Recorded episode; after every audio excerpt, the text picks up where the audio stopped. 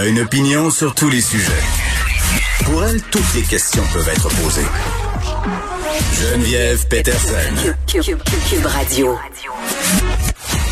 Salut tout le monde, j'espère que vous allez bien. Très contente de vous retrouver en ce lundi. Beaucoup de sujets pour vous aujourd'hui. Euh, évidemment, inquiétude autour du vaccin AstraZeneca. On va essayer de se démêler là-dedans avec euh, docteur Nathalie Granvaux dans quelques instants. Moi aussi, là, je me posais des questions, puis je pense que c'est normal de s'en poser. Mais euh, vraiment, là, je pense que quand on prend le temps de regarder tout ça, on se rend compte que on n'a pas vraiment grand raison euh, d'avoir peur. Mais avant euh, d'aller là, on va se parler de changement d'heure. Deux affaires qui se passent en fin de semaine. Un, changement d'heure. Deux, aujourd'hui, c'est la dernière journée euh, pour avoir des pneus d'hiver de façon obligatoire sur nos véhicules au Québec. Ça me faisait particulièrement sourire ce matin quand j'ai vu le thermostat comme on dit, bon, je mange, j'ai plus de thermostat, vraiment, le thermostat étant devenu mon téléphone cellulaire, mais étant ressenti à Montréal ce matin, moins 26, c'était pas chaud pour la pompe à l'eau, comme dirait ma mère. Et là, ça me faisait beaucoup rire parce que je me disais, bon, euh, le printemps s'en vient, les patinoires sont fondues. Puis par ailleurs, euh, à partir sur les patinoires, j'étais assez surprise de voir qu'au niveau de la ville, on décide de ne pas continuer au-delà de la date habituelle l'entretien des patinoires. Tu sais, quand on sait que nos enfants, et même que nous, on n'a pas grand-chose à faire tant que ça. C'est le temps oni de l'année où tout est brun, euh, tout est gris, il y a de la gadoue, il y a de la sludge. On n'a pas grand-chose à faire. Euh, ça aurait peut-être été le fun de la part de la ville de poursuivre, si on veut, les activités extérieures, c'est-à-dire l'entretien des patinoires. Euh, évidemment, on a du temps froid qui se poursuit. Je comprends qu'avec le temps doux, on a des glaces qui étaient moins belles, qui seraient peut-être demandé davantage d'effectifs de la part des administrations, des arrondissements, mais quand même, on a euh, on a quand même déployé des trésors d'ingéniosité cet hiver pour faire venir, par exemple, des canons en neige artificiels pour permettre aux enfants de se glisser. Euh, parce que évidemment il y avait pas assez de neige en début de saison. Vous vous en souvenez? Je pense qu'on aurait pu faire un petit effort supplémentaire pour entretenir, pardon, euh, les patinoires plus longtemps. Autre affaire sur le changement d'heure, euh, parce que là il y a, plusieurs choses là qu'il faut tenir en compte par rapport au changement d'heure. On a avancé donc l'heure dans la nuit de samedi une heure de plus ou une heure de moins, c'est selon moi je le vois comme une heure de moins. J'ai une heure de moins à dormir puisqu'on a avancé l'heure, mais ça va être lourd. Ça va être lourd au niveau du couvre-feu pour vrai parce que hier, euh, on pouvait expérimenter, je pense que c'était la deuxième soirée du changement d'heure. Et là, on est dans cette période de l'année justement où on a, on a fini de coucouner. On est un petit peu écœuré. Ça nous tente d'aller plus dehors. Puis c'était facile parce qu'il faisait froid. Là. Je me disais, bon, le, le couvre-feu, le changement d'heure, ça fait pas grande différence dans ma vie, mais dans une semaine ou deux, euh, quand il va commencer à faire clair beaucoup plus tard et quand le temps va se radoucir, ça va être vraiment difficile de garder les gens à l'intérieur. Je pense que les gouvernements vont nous arriver avec des annonces probablement par rapport au couvre-feu dans les prochains jours. On va surveiller ça parce que les cas descendent aussi quand même. 594 nouveaux cas aujourd'hui. 10 décès. Évidemment, la, la, fameuse question du variant continue à nous inquiéter dans la région montréalaise. Là, je lisais ce matin un article par rapport aux variants dans les écoles de plus en plus présents. Euh, on a encore tout ce débat aussi sur les échangeurs d'air, les purificateurs d'air. À un moment donné, il va falloir voir à tout ça. Puis là, je suis rendue au point où on va se dire, gars, le printemps arrive, fait juste ouvrir les fenêtres. Parce que on va pas faire euh, grand-chose à ce niveau-là je pense que c'est bien, bien clair de la part du gouvernement et ça depuis quand même plusieurs mois, même si on tape sur le clou de la ventilation dans les écoles, maintiennent le cap, continuent à dire que, bon, euh, oui, les, les échangeurs d'air, ça pourrait être une solution, mais que les purificateurs, c'est une solution magique. C'est pas une vraie solution, c'est un, espèce de placebo. Euh, mais bon, on, on y reviendra. Euh, allons tout de suite parler avec le docteur Nathalie Granvaux, qui est co-directrice du réseau québécois COVID, aussi prof à l'Université de Montréal. Madame Granvaux, bonjour. Bonjour. Bon, euh, docteur euh, Granvaux, le juste dire, euh, parce qu'on va se poser des questions euh, sur le vaccin AstraZeneca, les gens voient passer toutes sortes d'articles. On voit des pays aussi comme l'Allemagne, la France, l'Italie qui décident de suspendre l'utilisation du vaccin d'AstraZeneca. vraiment, la question la plus directe, est-ce que AstraZeneca, ce vaccin, est-ce que c'est dangereux? Est-ce qu'il est dangereux, le vaccin? Mon opinion, c'est que non, basé sur les données qu'on a actuellement, qui sont que on, si on prend à l'échelle de l'Union européenne, mm. il y a 17 millions de personnes depuis le début de la campagne de vaccination qui ont reçu le vaccin d'AstraZeneca. Et on a commencé à entendre parler de, la semaine dernière de quelques cas de thrombose qui concernent un maximum de 40 personnes sur les 17 millions de, de personnes qui ont été vaccinées. Donc, je ne pense pas qu'il y ait un lien avec le vaccin, mais les agences qui sont en train de regarder ça en Europe, pour lequel il y a une pause, vont pouvoir confirmer ça. Mais ça serait vraiment étonnant que sur les 17 millions, il ne soit encore rien arrivé, qu'on n'aurait pas noté que soudainement, il y ait un problème euh, qui soit dû au vaccin. Ben, ben oui. Donc, euh, moi, j'irai en toute sécurité me faire vacciner avec ce vaccin-là. Ben oui, puis je pense que c'est important qu'on explique aux gens, parce qu'évidemment, quand on voit passer des informations comme ça, on est dans une période euh, euh, de notre existence où on a énormément d'incertitudes. Il y a une pandémie, on a l'impression qu'on contrôle pas. Fait que je comprends les gens d'être angoissés. Puis moi-même, je voyais passer ça, puis je me posais des questions. Mais je pense que ce qui est important de souligner, c'est qu'on a appliqué ici le principe de précaution. C'est parce que on n'est pas familier vraiment avec la démarche scientifique vaccinale. Il faut l'expliquer. Tout à fait. Puis en, plus de ça, il faut il faut prendre en compte aussi qu'en Europe, ils ont une stratégie qui est à l'échelle européenne. Donc, à partir du moment où plusieurs euh, pays veulent mettre une pause pour la vaccination AstraZeneca. Mm. Il, il, en va un petit peu d'une certaine logique européenne que les autres pays suivent pour qu'il y ait une, une garde une homogénéité parce que toute leur campagne de vaccination est une campagne européenne. Donc ça, ça peut avoir un effet d'entraînement. Mais de leur côté, c'est sûr que c'est à double tranchant. Faire une pause là pour dire on va demander à nos agences de régulation et euh, sanitaire de regarder en fait qu'est-ce qui se passe, ce qui est tout à fait louable et normal.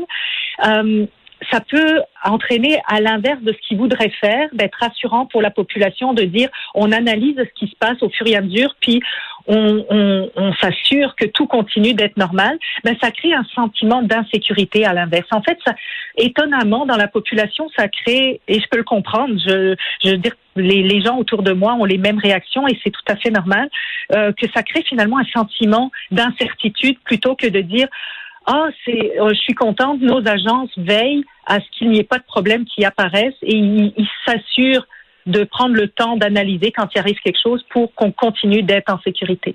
Et c'est, c'est un petit peu l'effet inverse que ça fait. Et oui, puis quand on sait qu'on, qu'on interrompt, si on veut, euh, la vaccination avec AstraZeneca pour une quarantaine de problèmes qui sont, je le rappelle, les problèmes de coagulation, problèmes de thrombose, alors qu'on a fait des millions d'injections. Euh, je veux dire, c'est quand même minimal là, comme euh, comme effet. Ce sont des effets secondaires qui sont très graves, ça, ça on peut pas le nier. Mais les bénéfices à grande échelle de se faire vacciner dépassent largement ça. Là. Absolument. Et pour l'instant, on ne peut pas dire que c'est un effet secondaire du ça, C'est ça. C'est pour ça qu'on l'arrête. Oui, tout à fait. Absolument. Pour l'instant, ce qu'on sait, c'est qu'il y a des gens qui ont reçu le vaccin et qui, dans les jours suivants, ont eu des événements de thrombose, mais qui peuvent être complètement non reliés. Il faut savoir que les thromboses euh, euh, qui, qui ont été décrites, c'est quelque chose qui arrive, euh, on l'a probablement tous vécu autour de nous, des gens qui ont eu ces accidents de médicaux. Et il y a un niveau de base dans la population de gens qui malheureusement souffrent de ces, de, de ces événements-là. Et donc, en fait, ce qu'on ne sait pas actuellement, et en fait, moi, je suis pas spécialiste de la thrombose, mais mm. il semblerait de tout ce que j'ai lu que le taux normal qui doit arriver dans une population là qui qu'on voit est, est, est, même supérieur au nombre qu'on a détecté actuellement dans, dans la petite population qui a été euh, vaccinée et qui est prise en considération. Donc c'est en fait on, on, c'est sûr qu'actuellement tout le focus et tous les yeux sont tournés vers chaque personne qui reçoit le vaccin, puis quel effet secondaire elle va avoir, quelle mm. réaction, et on a tendance à faire beaucoup de corrélations qui ne sont peut-être pas en fait des liens. Il y a peut-être pas de lien du tout entre le vaccin et l'événement médical que la personne a eu. Elle aurait peut-être eu exactement la même chose si elle avait pas reçu le vaccin. Oui, puis il y a des professionnels euh, et des scientifiques qui se sont levés un peu partout pour dire qu'on exagérait peut-être un peu la réaction euh, au niveau euh, des pays qui ont décidé de suspendre. Et ces professionnels pointent quand même que les problèmes de santé ne semblent pas plus fréquents avec AstraZeneca qu'avec, par exemple, Pfizer, Moderna. Non, absolument, parce qu'il n'y a pas de, pour l'instant, avec les chiffres qu'on voit, il n'y a aucun euh, scientifiquement et médicalement, il n'y a aucun euh, euh, problème majeur qui nous dit le vaccin a un problème. Donc, euh, mm. on, a 17 millions de personnes qui l'ont reçu. On a un petit nombre de personnes qui soudainement sont scrutées. Euh, on ne peut pas exclure qu'il y ait eu un problème de l'eau. Vous savez, il y a eu une, cette discussion en Europe que ça pourrait tout être dû à l'eau qui aurait pu être défectueux. On a eu cette problématique-là ici euh, pendant la vaccination de la grippe, mm-hmm. pas, l'an dernier, mais l'année d'avant, je pense, où on avait un lot de vaccins qui avait été produit ici et qui, au Nouveau-Brunswick, avait euh, induit en fait quelques effets secondaires plus importants que, que d'autres lots. On, on pourrait être, euh, ça se pourrait que ce soit ça, mais, mais les chiffres nous disent même pas que c'est ça parce qu'on est vraiment dans le niveau normal mm. d'observation de ce genre de problématique.